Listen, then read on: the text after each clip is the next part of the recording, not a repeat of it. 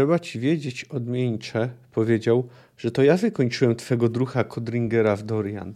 Zrobiłem to z rozkazu mego pana, mistrza Wilgeforca, któremu służę od lat. Ale zrobiłem to z wielką przyjemnością. Stary łajdak Kodringer, podjął półelf nie doczekawszy się reakcji, miał czelność wcibić nos w sprawę mistrza Wilgeforca. Wybebeszyłem go nożem, a tego obmierzyłego potworka Fena podpaliłem wśród jego papierów i upiekłem żywcem. Mogłem go zwyczajnie zadźgać, ale poświęciłem trochę czasu i zachodu, by posłuchać, jak wyje i kwiczy. A wył i kwiczał, powiadam ci, jak zażynany prosił.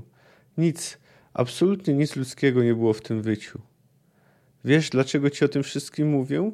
Bo ciebie mógłbym również po prostu zadźgać albo kazać zadźgać. Ale poświęcę trochę czasu i zachodu. Posłucham sobie, jak ty będziesz wył. Mówiłeś, że śmierć jest zawsze taka sama? Zobaczysz zaraz, że nie każda.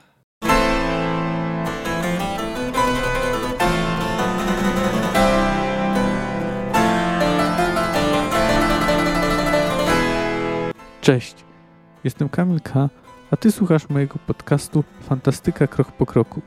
Analizuję w nim rozdział po rozdziale lub opowiadanie po opowiadaniu wybrane książki fantastyczne.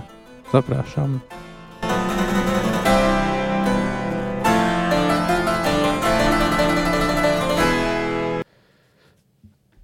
Witam Was y, w kolejnym odcinku. No, zapowiadałem, że może być opóźniony, tak się jednak stało. Wydawało mi się, że powinienem się wyrobić na sobotę, no ale pojawiły się pewne komplikacje. W każdym razie dzisiaj omówię szósty rozdział Wieży Jaskółki. Geralt i Kahir robią w nim Puelfa, Shiru, a także Słowika, ale sami wpadają w tarapaty, no, z których są uratowani częściowo y, przez y, niespodziewany atak partyzantów. Dobrze, no ale to teraz y, rozpocznijmy od streszczenia. Nasza trójka bohaterów podróżuje przez górski teren, gdzie po drodze wpadają w deszcz i to deszcz tak intensywny, że y, skrył nawet szczyt tej tak zwanej góry, góry diabła Gorgony, która cały czas jakby się przed nimi rozpościerała. Mm. No i po, przy, podczas jednego z postępów Geralt wypytuje Angolem o to, skąd pochodzi i kim jest. Y, okazuje się, że pochodzi z Cintry, jej matka była szlachcianką, podobno nawet wysokiego rodu, ale ona sama była y, owocem mezaliansu, więc tam ród oczywiście jej się wyrzekł i została wysłana do chowania dalekich krewnych. Matka odwiedzała ją kilka razy, a potem przestała. Y, po wybuchu wojny ci krewni musieli uciekać. Mieli sami własną trójkę dzieci. No, Angulem była dodatkowym ciężarem, więc oddała, od, została oddana do przytułku prowadzonego przez kapłanów. Jak się okazało, ci kapłani udostępniali dzieci do zabaw seksualnych. Wraz z, grup, z, grupą innych, którym nie w smak było zaspokojenie dorosłych, uciekła. Pozabijali kilku kapłanów i bogaczy, którzy korzystali z dzieci, e, brzydko mówiąc, i uciekli, zabierając konie i pieniądze. Na koniec tej rozmowy Angolem proponuje Wiedźminowi, że mu się odwdzięczy, e, no wyraźnie oferując seks. No, na, to, na to ten oczywiście reaguje bardzo ostro. Następnie docierają do kopalni, gdzie sztygarem jest znajomy Engolem Krasnolud Golan Drozdek. E, nie chcę powiedzieć, gdzie jest Shiru, zwłaszcza, że podobno Angolem, którą nazwa jasną, wisi mu jakieś pieniądze. E, czyli no, przynajmniej nie chce tego zrobić za darmo. No w końcu zmęczony dość przedłużającą się rozmową Geralt traci zimną krew e, i grozi mu nożem. No cóż, Krasnolud nie wytrzymuje i przyznaje i mówi o kopalni Rialto. Tam natrafiają na piątkę ludzi Słowika.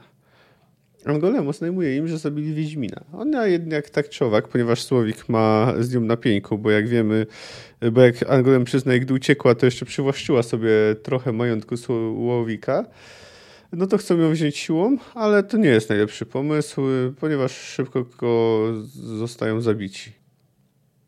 Wtem zaczepia ich półelf, który słyszał ich rozmowę. To Shiru. No, przed, przedstawia im się.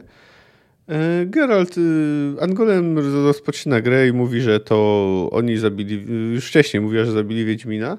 Geralt, aby potwierdzić, że faktycznie to zrobili, przekazuje mu swój medalion.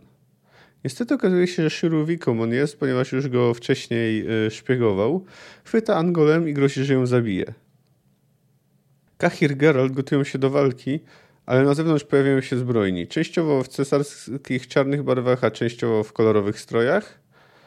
E, jak się okazuje, to są właśnie żołnierze Nilfgaardu, a także ludzie Słowika, który płaci kapitanowi, a w zamian za to e, ten kapitan z niedźwiedziem na ramienniku zrekrutował go na cesarską służbę.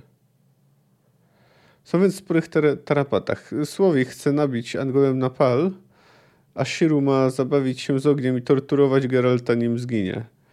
Yy, nie dochodzi jednak do tego, ponieważ przerywa im atak partyzantów z grupy Wolne Stoki. Yy, wspominał yy, o nich jako terrorystach w ostatnim odcinku prefekt Fulko.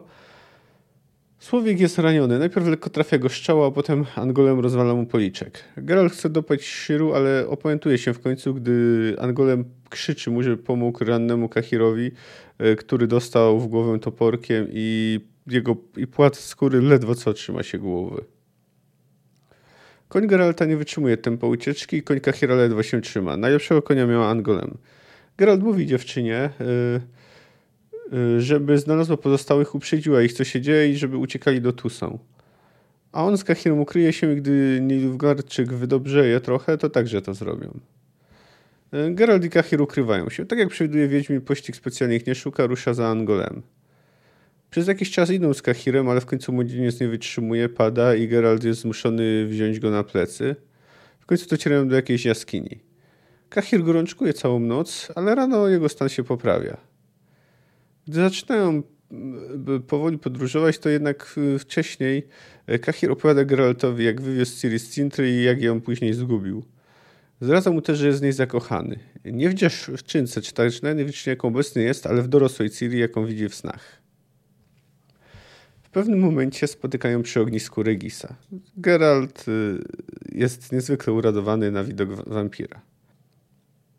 Szósty rozdział Wieży Jaskółki jest dość interesujący, chociaż no też nie jest to jakiś wybitny czy najlepszy rozdział z sagi. No, mamy tu kolejną przygodę Geralta y, podczas tego długiego poszukiwania Ciri, chociaż w tym momencie już w zasadzie nie szuka Ciri, a raczej mm, szuka zemsty.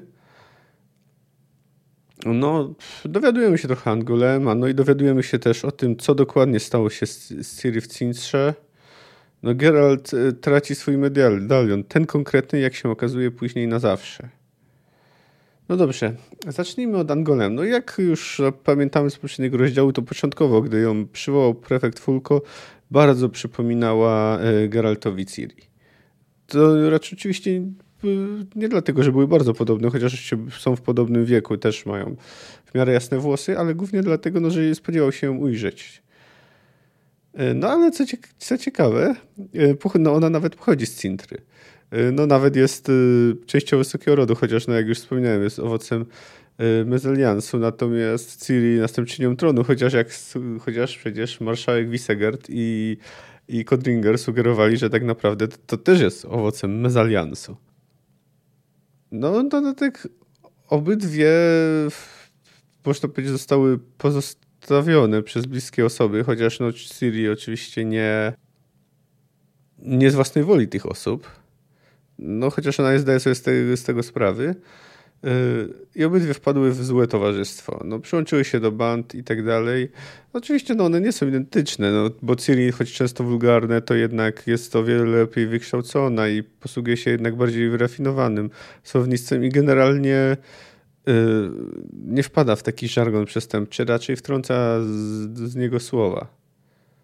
W przeciwieństwie do Angolem. No tutaj posłuchajmy sobie języku, tu przy okazji y, usłyszycie y, język, jakim, y, jakim przemawia.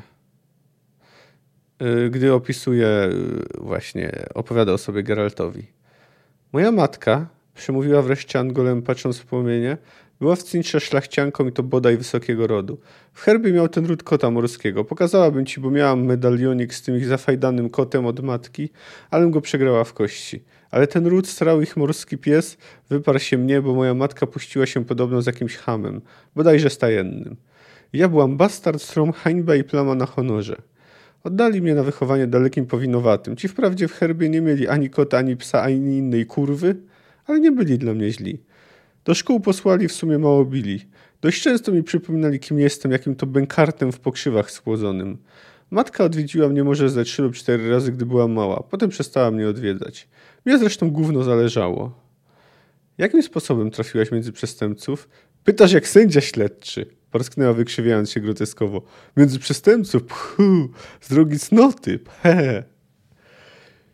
No to jak widzimy tutaj yy, Angolem wyraźnie bawi takie, yy, taka troska o nią. Być może dlatego, że generalnie nie zaznała w życiu, żeby ktokolwiek się tak o nią troszczył i jednocześnie nie próbował wykorzystać. Znaczy jest, czy jest to jakaś tam analogia do Ciri? To w zasadzie to jest. No, podobnie pamiętamy, że Ciri, popijając to moment, jak Bonhard ją tego zmusił, to Ciri wcześniej ze szczurami używała fistechu. Tutaj Angolem także go miała. Oferuje go zresztą i Geraltowi i Kahirowi. No, Kahir odmawia, Geralt stwierdza, no, że wolałby, żeby ona też tego nie brała. No i oczywiście znowu powtarza, że jej się strasznie świętoszkowie trafili. No, nie wiemy ile dokładnie ma lat, ale wiemy, że więcej niż 15, bo 15 lat miała, gdy uciekli z klasztoru. No właśnie, klasztor. Tutaj, no, no, no tutaj jak widzimy, ten antyklerykalizm, zwłaszcza wobec e, męskich przedstawicieli kleru, jest dość e, bardzo wyraźny u, e, u Sapkowskiego. E, no, bo tutaj kapłani wprawdzie sami, przynajmniej nie jest to powiedziane, nie gwałcą dzieci, natomiast udostępniają bogaczom, aby ich gwałcili. No raczej trudno żałować tych, co Angolem z towarzyszami zabili. E, no, tu zresztą mamy też ten wątek, że gdy e, Angolem się poddała, to przeżyła w sumie tylko dlatego, właśnie dlatego, że jest żeńskiej płci, ponieważ mieli zamiar e, ją zgwałcić żołnierze, no ale akurat przybył wyższy dowódca. No dobrze, ale jeszcze wróćmy do tej nowej podopiecznej Geralta. No w małych dawkach jest całkiem zabawna w swojej bezczelnej pewności siebie, która często jest grom, mechanizmem obronnym. No bo ona wciąż nie jest dorosła. No. Zresztą no, przecież prefekt Fulko zorientował się, dlaczego Geralt, że Geralt tylko ze względu na Angolem przyjął y, tę propozy jego propozycję. No ale zacytujmy ten fragment, fra fragment rozmowy y, z jej znajomym Krasnoludem. Tak po prawdzie podjęła dziewczyna, to myślę do Belhaven. Aha, tu nie dodałem, bo nie wspomniałem tego. Belhaven to jest to miasto, w którym miała być zasadzka e, przygotowana na Geralta. Nie wiesz, czy tam aby gdzie Słowik z Hanzą nie leży? Gulan Drozdek przechylił głowę. Tobie jasna, Słowika unikać. Rozeźlony on mówił na ciebie jak ta ros rosomaka, gdy ją zimową porą rozbudzić. Owa! A gdy go wieść doszła, że mnie na ostry kół dwukonnym sprężajem nawlekli, serca nie odmienił? Nie pożałował? Łezki nie uronił? Brodziska nie obsmarkał? Nijak nie. Powiadają, że tak. Ma pry Angolem to, co jej się od dawna należało. W żyć tyczkę. Odgrubianin. Wulgarny chamski ryj. Pan prefekt Fulko rzekłby dół społeczny. Ja zaś rzeknę dół kloaczny. Ogólnie, jak chodzi o recept, y, repertuar różnych wyzwisk i wulgarnych sformułowań, to ten Wangolem jest całkiem bogaty. I tak jeszcze co do jej języka.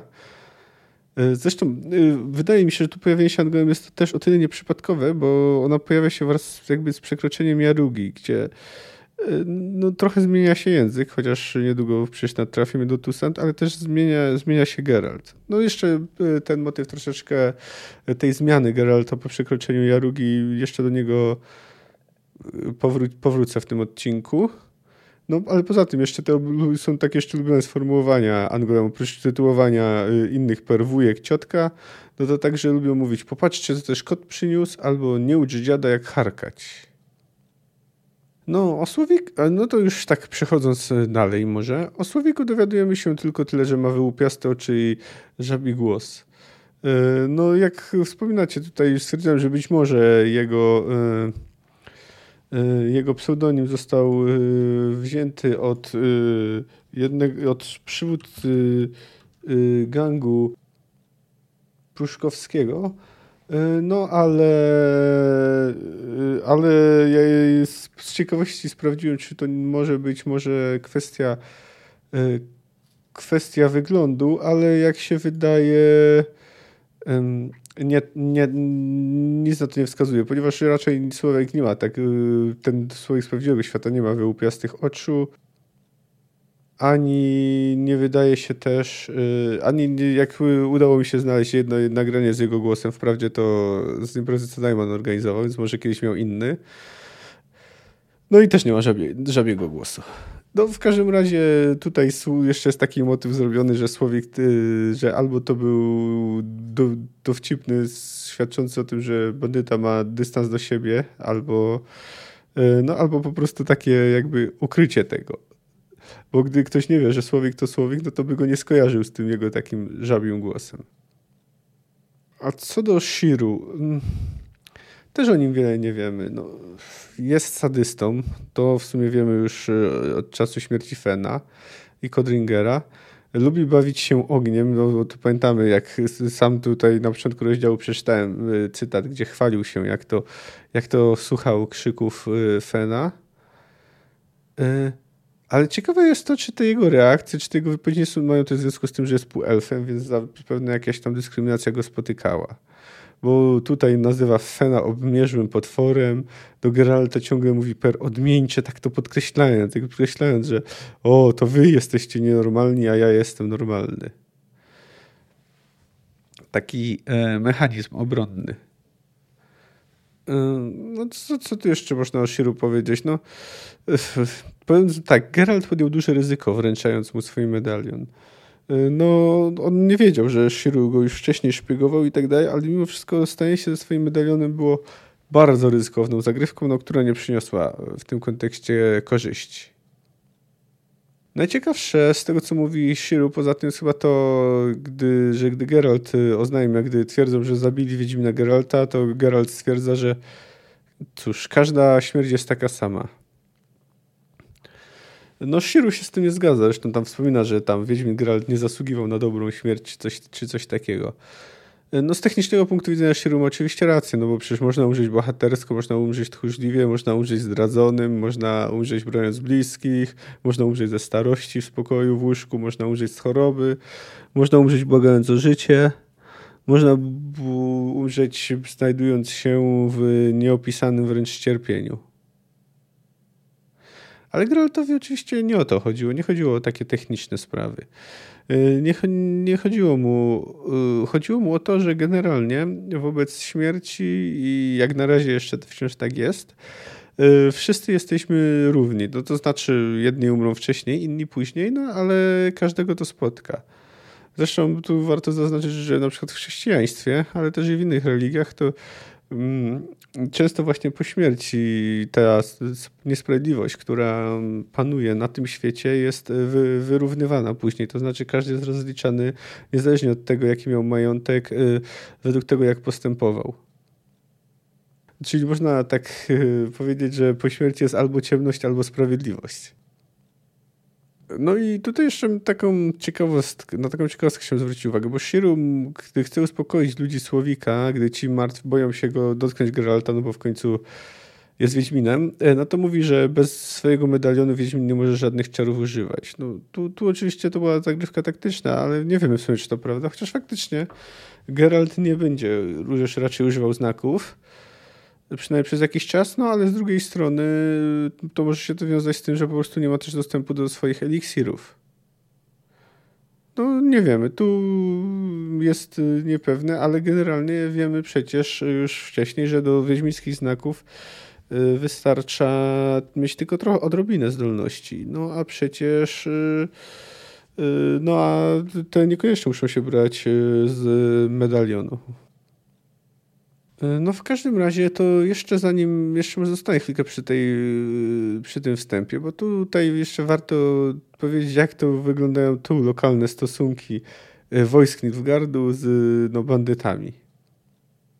Może pocieszy cię wieść, powiedział niedźwiedź, że nie jesteście pierwszymi durniami, których jednooki Fulko wykorzystał do własnych celów. Solą wokół są mu zyskowne interesy, jakie ja tutaj prowadzę z panem Holmerem Stagerem, Stagenem, przez niektórych zwanych Słowikiem. Fulka szlak trafia, że w ramach tych interesów przyjąłem Homera Stragena na służbę cesarską i mianowałem dowódcą ochotniczej kompanii ochrony górnictwa. Nie mogąc więc mścić się oficjalnie, najmuję różnych łotrzyków i wiedźminów, wtrącił zdradliwie uśmiechnięty Shiru. Na zewnątrz, że głośno niedźwiedź, moknie na deszczu pięć trupów. Zamordowaliście ludzi będących w służbie cesarskiej, zakłóciliście pracę kopalni. Nie mam żadnych wątpliwości. Jesteście szpiedzy, dywersanci i terroryści. Na tym terenie obowiązuje prawo wojenne. Niniejszym w trybie doraźnym skazuję was na śmierć. No więc właśnie, no więc widzimy tutaj, że e, ten, e, jak tu jest określany niedźwiedź e, od naramiennika, jaki nosił, wchodzi w układy z bandytami i w zamian za to, że nie upłacą, a sami zapewne ściągają haracz za tą ochronę, to, to i w ten sposób działa cesarstwo. Może pamiętacie, jak Bonhard i Hohenagel E, mówili o tym, jak to jest sprzedajne wszystko w cesarstwie, jak to Hohenagel przez, przez określał to jako zaletę. No, widzimy, że no, Nilfgaard ma przynajmniej pewne problemy z korupcją swoich wojsk. Ale tu ciekawe jest, że to raczej Słowik tutaj wydaje polecenia, bo gdy niedźwiedź skrzywił się, gdy nie podobało mu się kwestia nabicia Angolem na pal, stwierdzając, że jeńcu wystarczy po prostu powiesić, no to natychmiast zamilkł, gdy Słowik źle na niego spojrzał i podkreślił mu, że za dużo mu płaci, aby słuchać jakichś takich uwag. No dobrze, ale została nam do przeczytania jeszcze scena batalistyczna. To będzie długi cytat, ale dość ciekawy z tego, nie tylko dlatego, że nasi bohaterowie tutaj się uratują, ale także dlatego, mm, y, że y, tutaj Geralt na moment straci bardzo mocno na całą kontrolę. Tu zresztą warto wspomnieć, że yy, Geralt poczuł wściekłość na, także wtedy, gdy Słowik maltretował Angolem, na przykład dość brutalnie, mocno ściskając ją za piersi i wtedy dziewczyna znowu zaczęła mu przypominać Ciri. A tutaj Geralt przez moment stracił nad sobą yy, kontrolę. No ale dobrze, no to przytoczę tę całą scenę, być może ją momentami będę przerywał jakimiś yy, dookreśleniami. Y, zaczyna się od tego cytatu, który, którym go fragment również przytoczyłem na początku. Wiesz, dlaczego ci o tym wszystkim mówię? Bo ciebie mógłbym również po prostu zadźgać albo kazać zadźgać. Ale poświęcę trochę czasu i zachodu. Posłucham sobie, jak ty będziesz wył.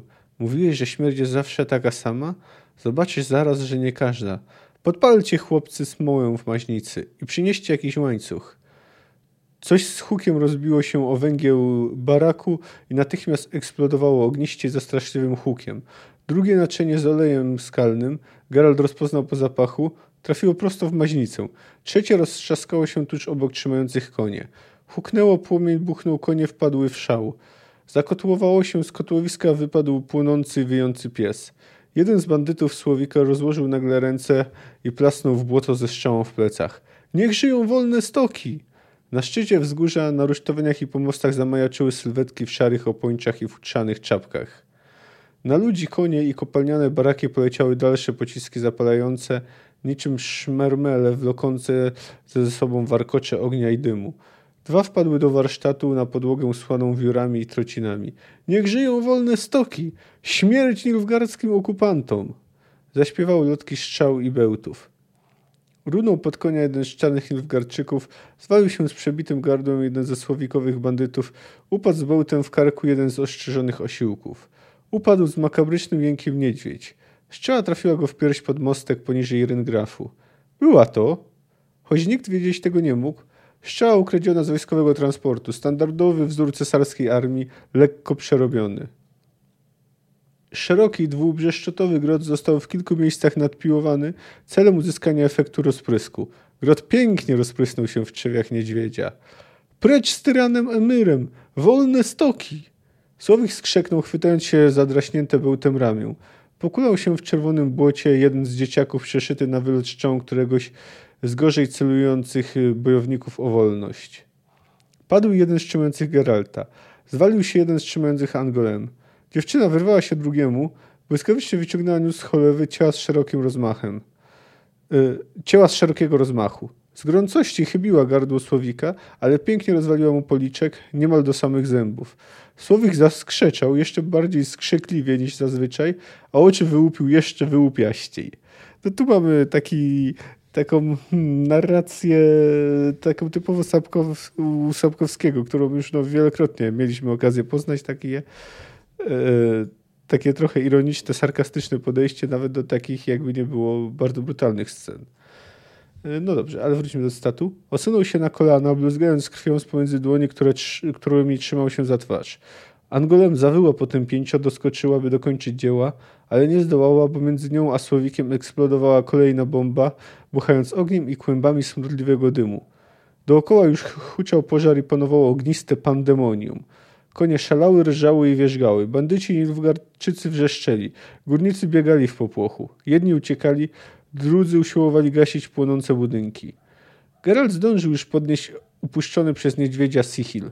Wysoką kobietę w kolczudze, która zamierzała się na stojącą Angolem Morgensternem, krótko ciął w czoło.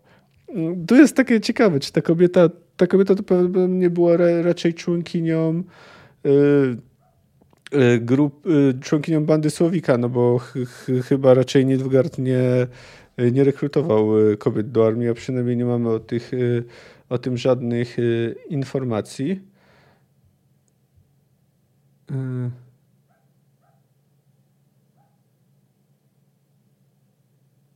Czarnemu Nilfgaardczykowi nadbiegającemu ze szpontonem rozpłatał udo. Następnemu, który po prostu znalazł się na drodze, rozsiekł gardło. Tuż obok szalejący, poparzony, pędzący na oślep koń obalił i stratował drugiego dzieciaka. No i tutaj warto jeszcze może to zauważyć, że tu mamy już szkołę śmierci już drugiego dziecka, ale ona jest po prostu opisana technicznie. One są didaskaliami. No tu mamy trochę takie przedstawienie, tak w dwóch zdaniach można nawet to powiedzieć, e, tych realiów wojennych, no gdzie oczywiście o, dzieci są, no, co by nie mówić, najbardziej e, niewinnymi ofiarami. To, tu ich śmierć to jest kompletnie na marginesie, na uboczu. E, no dobrze, kontynuujmy. Łap konia! Łap konia! Kachir znalazł się tuż obok niego. Czynił im obu rum zamaszastymi ciosami miecza. Geralt nie słuchał, nie patrzył. Zarąbał następnego Nilfgaardczyka. Rozglądał się za Shiru. Angolem na kolanach, z odległości trzech kroków, y, szczeliła z podniesionej kuszy, pakując bełt w podbrzusze atakującego ją bandyty z kompanii ochrony górnictwa. Potem zerwała się i uwiesiła u, uździennicy biegnącego obok konia. Łap jakiegoś Geralt! krzyknął Kahir. I w nogi! Wiedźmin rozpadał kolejnego Nilfgaardczyka cięciem z góry od mostka do biodra. Gwałtownym szarpnięciem głowy ściąsnął krew z brwi i rzęs. Shiru! Gdzie jesteś, draniu? Tutaj warto, że ten, doda że ten dodatek tutaj to jest wypowiedź, nie, nie, Geralt tego nie krzyknął, tylko to jest y, jakby myśl Geralta. Cięcie, krzyk. Ciepłe krople na twarzy. Litości! Zawył kończący w błocie chłopak w czarnej uniformie. Wiedźmin zawahał się. Opamiętaj się! ryknął Kahir, chwytając go za ramiony, potrząsając mocno. Opamiętaj się! W szał wpadłeś! Wracała galopem Angolem, ciągnąc za wozę drugiego konia. Ścigali ją dwaj jeźdźcy. Jeden spadł trafiony strzałą bojownika o wolność stoków. Drugiego zmiótł z siodła miecz Kahira. Geralt skoczył na kulbal na kulbakę. I wtedy w świetle pożaru zobaczył Shiru skrzykującego do siebie spanikowanych Nilfgaardczyków. Obok półelfa skrzeczał i wywrzaskiwał klątwy słowik, wyglądający z zakrwawioną gębą jak istny troll ludojad. Geralt ryknął wściekle, obrócił konia, zamłynkował mieczem. Obok Kahir krzyknął i zaklął. Zachwiał się w siodle, krew szczała momentalnie zalała mu oczy i twarz. Geralt, pomóż! Shiru skupił wokół siebie grupę. Wrzeszczał, rozkazywał szczać z kurz. Geralt trzymał ko czepnął konia płazem po zadzie, gotów do samobójczej szarży. Shiru musiał umrzeć. Reszta nie miała znaczenia. Nie liczyła się. Kahir się nie liczył. Angolem się nie liczyła. No, widzimy tutaj, że Geralt znalazł się w dziwnym momencie, bo co by o nim wcześniej nie mówić, to zawsze starałby się swoich kompanów obronić. A tutaj na moment y, po prostu o nich zapomniał. Oni stracili dla niego znaczenie. Liczyła się tylko przecież zemsta, no bo w tych warunkach raczej nie zdołałby wyciągnąć z żadnych informacji. Ale mógłby zdążyć go zabić. Ale na szczęście y, to była tylko chwila. Geralt! wrzasnął Angolem. Pomóż Kahirowi! Opamiętał się i zawstydził. Podtrzymał go, wsparł.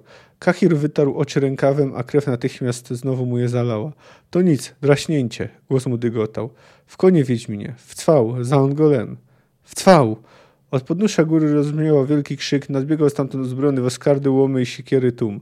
To na pomoc kumplom i kumotrom z rudoskopu Rialto śpieszyli górnicy z sąsiednich kopalni.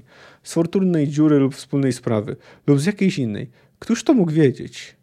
Gral uderzył konia piętami. Poszli w szaleńczy wędr a ter. no ten ostatni cytat, te ostatnie słowa to chyba trochę źle wypowiedziałem, bo to jest, jest pojęcie z francuskiego. No ale wiemy, że już wspominał o tym po raz, że Sapkowski dość swobodnie sobie korzysta z takich, z takich określeń. No generalnie z tego cytatu widać, że no nie jest Wiedźminem dobrze. Po prostu jeśli jest w stanie zapowiedzieć o swoich towarzyszach, to świadczy, że faktycznie coś jest z nim, coś jest z nim bardzo nie tak. Prawdopodobnie jego y, dwie rzeczy miały to wpływ. Przeświadczenie o śmierci Ciri i przeświadczenie o zdradzie Yennefer, czyli poniekąd stracił, można powiedzieć, y, i to no, chociaż no, stracił już wcześniej, bo mówiła o tym Driada w Brokilonie, która mówiła do Jaskra, o ile to była Driada, ale y, teraz stracił je jakby definitywnie. Przynajmniej tak mu się wydaje. No ale z drugiej strony jednak y, opamiętał się i, i, i pomógł Kahirowi, więc nie jest z nim jeszcze zupełnie beznadziejnie, na całe szczęście. No i najważniejszym chyba momentem tego rozdziału jest oprócz Geralta pomagającego Kahirowi, jest ich dalsza rozmowa, to i to jego później news na plecach i także to, jak wysłuchuje jego opowieści o Ciri. Wydaje się, że tu już ostatecznie znikają wszelkie bariery i Wiedźmin akceptuje Kahira jako swojego towarzysza. No tu znowu warto przytoczyć kilka dość długich y, cytatów. Geralt? Słucham. Kahir poprawił rwa w ognisku za pomocą znalezionej kości udowej. W kopalni, gdyśmy się bili, przestraszyłem się, wiesz? Wiem. Przez chwilę wyglądało, że wpadłeś w morderczy szał, że nic już się dla ciebie nie liczy, oprócz mordowania. Wiem. Bałem się, dokończył spokojnie że w amoku zasieczesz tego Shiru, a z zabitego nie wyciągnęlibyśmy przecież informacji. Geralt chrząknął. Młody Nilfgaardczyk coraz bardziej mu się podobał. Był nie tylko mężny, ale i inteligentny. Słusznie zrobiłeś odsyłając Angolem, ciągnął Kahir lekko, tylko dzwoniąc zębami. To nie dla dziewcząt, nawet takich jak ona. My to sami załatwimy we dwóch. Pójdziemy za pościgiem. Ale nie po to, by mordować w bresekerskim szale. To, co wtedy mówiłeś o zemście, Geralt, nawet w zemście musi być jakaś metoda. Dopadniemy tego półelfa. Zmusimy go, by powiedział, gdzie jest Ciri. Ciri nie żyje. Nieprawda. Nie wierzę w jej śmierć. I ty też nie wierzysz, przyznaj. Nie chcę wierzyć.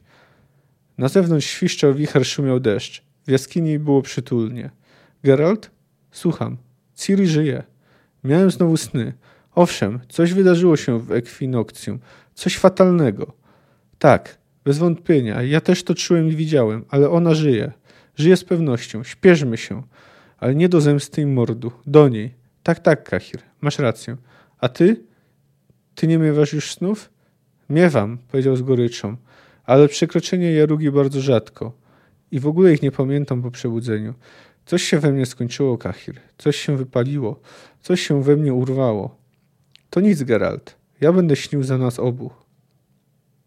No więc właśnie, tutaj można powiedzieć, że e, ponieważ od przekroczenia Jarugi poniekąd charakter y, misji się, z, się zmienił, bo tutaj, no nie do końca oczywiście, bo jednak wciąż chodzi o ratowanie Ciri, no ale misja od początku beznadziejna wydaje się być jeszcze bardziej beznadziejna. No to widzimy tutaj tą zmianę Wiedźmina, który e, chciał za wszelką cenę zamordować Shiru. No i także widzimy kolejny problem, że nie ma już snów. No co do tego, co się zdarzyło w Equinoctium, no to mniej więcej wiemy, ponieważ e, wiemy, że Ciri ma rozwaloną twarz, natomiast e, szczegóły poznamy w kolejnych rozdziałach. Ale widać, że, że Geralt coś stracił, że jest w nim coraz więcej złości i gniewu. No, ale tutaj jeszcze nie na tym, nie, nie tylko na tym kończy się rozmowa, bo tu jest bardzo to istotne właśnie, że że jak, jak to Kahir opowiada Geraltowi, jak to było, jak to było w Cintrze. No, ponieważ jak wiemy, Ciri zapamiętała z tego tylko urywki, jeszcze nic dziwnego, była małą, śmiertelnie przerażoną dziewczynką. Pamiętała tylko ogień i właśnie Kahira, to znaczy nie Kahira, tylko rycerza, rycerza w skrzydlatym hełmie. Ścigaliśmy ich dalej, przez ten ognisty kocioł i doścignęliśmy. Nagle mieliśmy ich tuż przed sobą. Pięciu konnych Cintryjczyków. No tutaj oczywiście y, warto wspomnieć o tym, że y, że y, ci Cintryjczycy próbowali wywieźć Ciri z miasta na, roz, na polecenie królowej Kalante, a, a zresztą a, wie, a wiedzieli o tym, że będą próbowali to zrobić, ponieważ y, cesarstwo miało na dworze w Cintrze zdrajcę. I zaczęła się sieczka, zanim zdążyłem krzyknąć, żeby uważać na dziewczynę, która zresztą momentalnie wylądowała na ziemi. Ten, który ją wiózł na łęku, zginął pierwszy. Jeden z moich podniósł ją i wciągnął na konia, ale daleko nie ujechał. Któryś z Cintryjczyków pchnął go w plecy i przebił. Widziałem, jak ostrze przeszło cal od głowy Ciri, która znowu spadła w błoto. Była półprzytomna ze strachu. Widziałem, jak tuli się do zabitego, jak usiłuje pod niego wpełznąć. Jak kocię przy zabitej kotce. Zamilkł, słyszałem mnie, przełknął ślinę. Nawet nie wiedziała, że tuli się do wroga. Do znienawidzonego Nilfgaardczyka. No cóż, no sytuacja musiała być dla Ciri absolutnie koszmarna, skoro nawet dla Kahira, który był, a nie było, był żołnierzem, y, tak właśnie ten, tak właśnie to opisuje, jako piekło. No i tutaj mamy jeszcze taką dalszą scenę, która też była jednym ze źródeł koszmarów Ciri. Zamilk zachrząkał, oburącz pomacał bandażowaną głowę i zaczerwienił się. A może, to był a może był to tylko odblask płomienia? Ciri była okropnie ubrudzona. Musiałem ją rozebrać. Nie broniła się, nie krzyczała. Dygotała tylko, oczy miała zamknięte. Ilekroć jej dotknąłem, by umyć lub wytrzeć, prężyła się i sztywniała. Wiem, trzeba było mówić do niej, uspokajać. Ale nagle nie mogłem znaleźć słów w waszym języku. W języku mojej matki, który znam od dziecka. Nie mogąc znaleźć słów, chciałem uspokoić ją dotykiem delikatnością, ale ona sztywni sztywniała i kwiliła, jak pisknę. Tę prześladowała w koszmarach, szepnął Geralt. Wiem, mnie też. No, no i tutaj jest jeszcze taka ciekawostka, ponieważ dowiadujemy się troszeczkę więcej o, o Kahirze, że jego matka pochodzi z północy. No, czyli coraz więcej, można powiedzieć, wiemy o jego rodzie, bo wiemy też, że jest w jakiś tam e, sposób spokrewniony z Asirwar Anahit. I to, to w ogóle jest trochę właśnie ironiczne, że źródłem koszmarów Ciri jest to, no oczywiście poniekąd ją skrzywdził, już samo to, że zaakceptował to zadanie, chociaż no, nie był tym zachwycony, no ale jak sam mówi, no żołnierz nie analizuje rozkazów, tylko po prostu je wykonuje. No, oczywiście jest to tam, można z tym dyskutować, ale generalnie wiemy, że w Nilgardzie liczy się ślepe posłuszeństwo, no i przy okazji dowiadujemy się też, że wywiad cieszy się tam szczególną estymą. No ale w każdym razie ciekawe, że źródłem koszmarów Ciri jest to, że on w sumie starał się ją, ją zaopiekować, no i było nie było, trochę uratował jej, jej życie. Miał oczywiście też sporo szczęścia, jak się dowiadujemy, ponieważ wiemy, że Ciri, y, Ciri zmarła, y, nie, nie, nie zmarła, że Ciri zemdlała i wtedy Kahir zrzucił zbroję i, by, by, i podróżował chwilę z uchodźcami z Cintry. Gdyby Ciri się obudziła i krzyknęła, no to oczywiście byłoby byłoby po nim. No dobrze, a teraz ostatni fragment, który można powiedzieć tutaj ostatecznie się dowiadujemy, y, dlaczego Kahir przyłączył się do Ciri, dlaczego chciał ją uratować, dlatego y, podążał za Wiedźminem z taką determinacją. I, no, I można mu wierzyć, że nie chodziło mu tutaj o stanowisko na cesarskim dworze i powrót do łaski Emyra. Co było dalej? Zasnęła. I ja też. Ze zmęczenia. Gdy się obudziłem, nie było jej przy mnie. Nie było jej nigdzie. Reszty nie pamiętam. Ci, którzy mnie odnaleźli, twierdzą, że biegałem w kółko i wyłem jak wilk. Musieli mnie związać. Gdy się uspokoiłem, wzięli się za mnie ludzie z wywiadu, podwładni Watiera Derridoa. Chodziło im o Cyrillę gdzie jest, gdzie i dokąd uciekła, jakim sposobem mi uciekła, dlaczego zezwoliłem jej, jakim sposobem mi uciekła, dlaczego pozwoliłem jej uciec. I od nowa, od początku. Gdzie jest, dokąd uciekła, rozwścieczony, wrzasnąłem coś o cesarzu, jak krogulec polującym na moje dziewczynki. Za ten okrzyk ponad rok siedziałem w Cytadeli. No i tutaj e, to jest też taka, taka, taka ciekawostka, ale jest to całkiem prawdopodobne. Wiemy, wiemy, Emir może nie wypacza y, niepowodzenia, ale w sumie Kahir tak miał szczęście, że tylko taka kara y, go spotkała. No być może ze względu na jego ojca. A potem wróciłem do łask, bo byłem potrzebny. Na Tanet potrzebny był ktoś, kto mówił wspólnym i wiedział, jak Ciri wygląda. Cesarz chciał, bym pojechał na Tanet i tym razem nie zawiódł. Bym przywiózł mu Ciri. Zamilkł na chwilę. Emir dał mi szansę. Mogłem odmówić, zrezygnować z szansy. Oznaczałoby to definitywną, totalną, dożywotnią niełaskę i zapomnienie, ale odmówić mogłem, gdybym chciał. Ale nie, ja nie odmówiłem. Bo widzisz, Geralt, ja nie mogłem o niej zapomnieć. Nie będę cię okłamywał. Ja ją bezustannie widziałem w snach. I nie jako chude dziecko, którym była nad rzeką, gdy ją rozebrałem i myłem. Widziałem ją i wciąż widzę jako kobietę, piękną, świadomą, prowokującą. Z takimi szczegółami jak pąsowa róż, róża wytatuowana, na, wytatuowana w pachwinie. O czym ty mówisz? E, no to wiemy, że no, Ciri faktycznie ma, ma tą różę, chociaż wciąż jednak y, trudno nazwę, określić ją jako w pełni kobietę. No, wciąż jest y, nastolatką i to niepełnoletnią. O czym ty mówisz? Nie wiem, sam nie wiem, ale tak było i tak jest nadal. Ja ją nadal widzę w snach, tak samo jak w snach widziałem ją wtedy. To dlatego zgłosiłem się do misji na Tanet. Dlatego później chciałem się do was przyłączyć. Ja, ja chcę ją jeszcze raz zobaczyć. Chcę jeszcze raz dotknąć jej włosów, spojrzeć jej w oczy. Chcę na nią patrzeć. Zabij mnie, jeśli wola. Ale nie będę dłużej udawał. Ja myślę, ja myślę, że ja ją kocham. Proszę cię, nie śmiej się. Wcale mi nie do śmiechu. Dlatego właśnie z wami jadę. Rozumiesz? Chcesz jej dla siebie czy dla twojego cesarza? Jestem realistą, szepnął. Przecież ona mnie nie zechce. A jako małżonkiem cesarza mógłbym ją przynajmniej widywać. Jako realista, prychnął Wiedźmin, powinieneś wiedzieć, że najpierw musimy ją odnaleźć i ocalić. Założywszy, że twoje sny nie kłamią i Ciri faktycznie jeszcze żyje. Wiem o tym. A gdy ją odnajdziemy, co wtedy? Zobaczymy. Zobaczymy, Kahir. Nie zwódź mnie. Bądź szczery. Przecież nie pozwolisz, bym ją zabrał. Nie odpowiedział. Kahir nie ponawiał pytania. Do tego czasu spytał chłodno. Możemy być druchami? Możemy, Kahir. Jeszcze raz przepraszam cię za tamto. Nie wiem, co we mnie wstąpiło. W gruncie rzeczy nigdy poważnie nie podejrzewałem cię o zdradę czy dwulicowość. Ja nie jestem zdrajcą. Ja cię nigdy nie zdradzę, Wiedźminie. No i właśnie, no, nie wiemy e, skąd wzięły się e, sny Kahira. No tutaj no, można różne teorie. Oczywiście już samo takie silne przeżycie mogło je wywołać, ale pewien wpływ, myślę, e, że mogło to być też, e, że mogła to też być kwestia e, przeznaczenia, że Kahir miał po prostu do odegrania swoją rolę w historii Ciri. Oczywiście wiemy, że mógł ją odrzucić. Tak jak y, tutaj wspomina, mógł odmienić tą, y, tą y, tej propozycji, tym poleceniu cesarza. No ale to już wiemy, że no, tu nie wystarczy samo przeznaczenia. W każdym razie, że przeznaczenie to nie jest tylko tylko to nie jest właśnie ślepy los i tak dalej, ale jest też wyborem.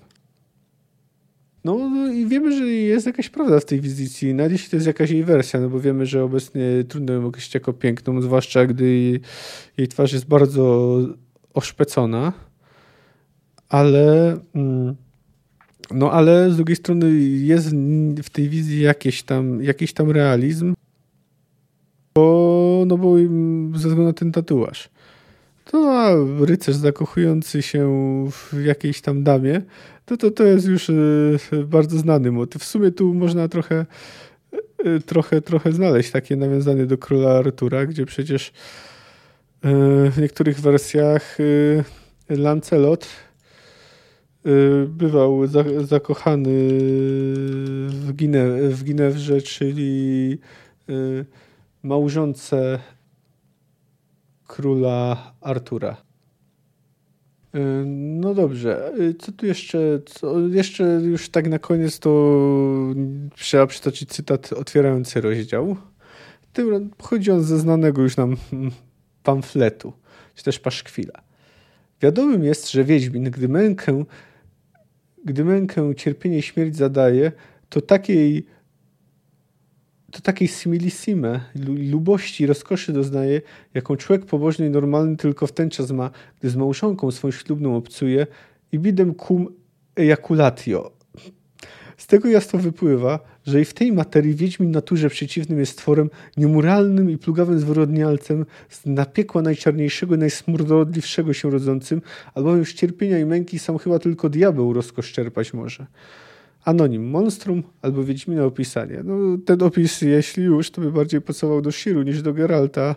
No ale wiemy, w jakiej intencji był pisany ten, ten paszkwil, chociaż ciekawe jest to odwołanie do e, sfery seksualnej i to już nawet wprost do y, momentu, momentu orgazmu. No, jest to koncept jest to powiedzmy ciekawa koncepcja, więc autor tego dzieła w każdym razie można powiedzieć, że popisał się całkiem dużą wyobraźnią. No dobrze, myślę, że na dzisiaj to tyle, bo chyba nie warto poświęcać za dużo czasu opisom kopalni. Tak więc to wreszcie jest, powiedziałbym, określił jako w porządku. No, dostałem ciekawe informacje, śledzimy tą bardzo dobrą rozmowę Kahira z Wiedźminem, wysłuchałem deklaracji Nilfgaardczyka, że nigdy nie zdradzi Geralta. No i no mamy też tą scenę z Shiru i Słowika, ale to są postacie zarysowane już tak sobie. No i ten ratunek też jest taki grupy Geralta. No, nie da się ukryć, że no mieli szczęście. Oczywiście to nie jest tak, że ci partyzanci wzięli się zupełnie znikąd, bo wspominał o nich już wcześniej prefekt Fulko, no ale ten oczywiście ich atak był, yy, moment ataku był bardzo szczęśliwy. Yy, to, to oczywiście można to było dalej pociągnąć, bo na przykład mogło być tak, że już pal był prawie, prawie gotowy. No w każdym razie to jest, no powiedziałbym, przyzwoity rozdział, ale z pewnością już y, omawiałem lepsze i ciekawsze. No za tydzień, chyba ten za tydzień też będzie nawet ciekawszy, bo no, Geralt będzie rozmawiał na przykład z pewnym elfem, dowie, dowiemy się e, kilku szczegółów. E, no, natrafi, natrafimy na chwilę na druidów, do których oni, oni szli. E, I też Geralt będzie używał bardzo ciekawego sposobu transportu. A, tu tak tylko wspomniał jeszcze może o takiej ostatniej ciekawostce, jak to Geralt e, pomyślał, że uznałby za idiotę każdego, kto by powiedział, że ucieszy go widok wampira. Gdy na końcu spotkał Regisa, ten powitał ich słowami Angolem, hm, patrzcie, co też kot przyniósł. No, to już jest naprawdę na dzisiaj tyle. No, podcast możecie znaleźć na Spotify, YouTubie, SoundCloudzie. Apple Podcast i w kilku innych miejscach. Jak chcecie się ze mną skontaktować, no to macie Instagrama, macie Twittera, który o ile jeszcze będzie działał za tydzień, e, a także maila pod adresem kamil.fantastyka.com No i mam nadzieję, że wysłuchacie kolejnego odcinka za tydzień. Cześć!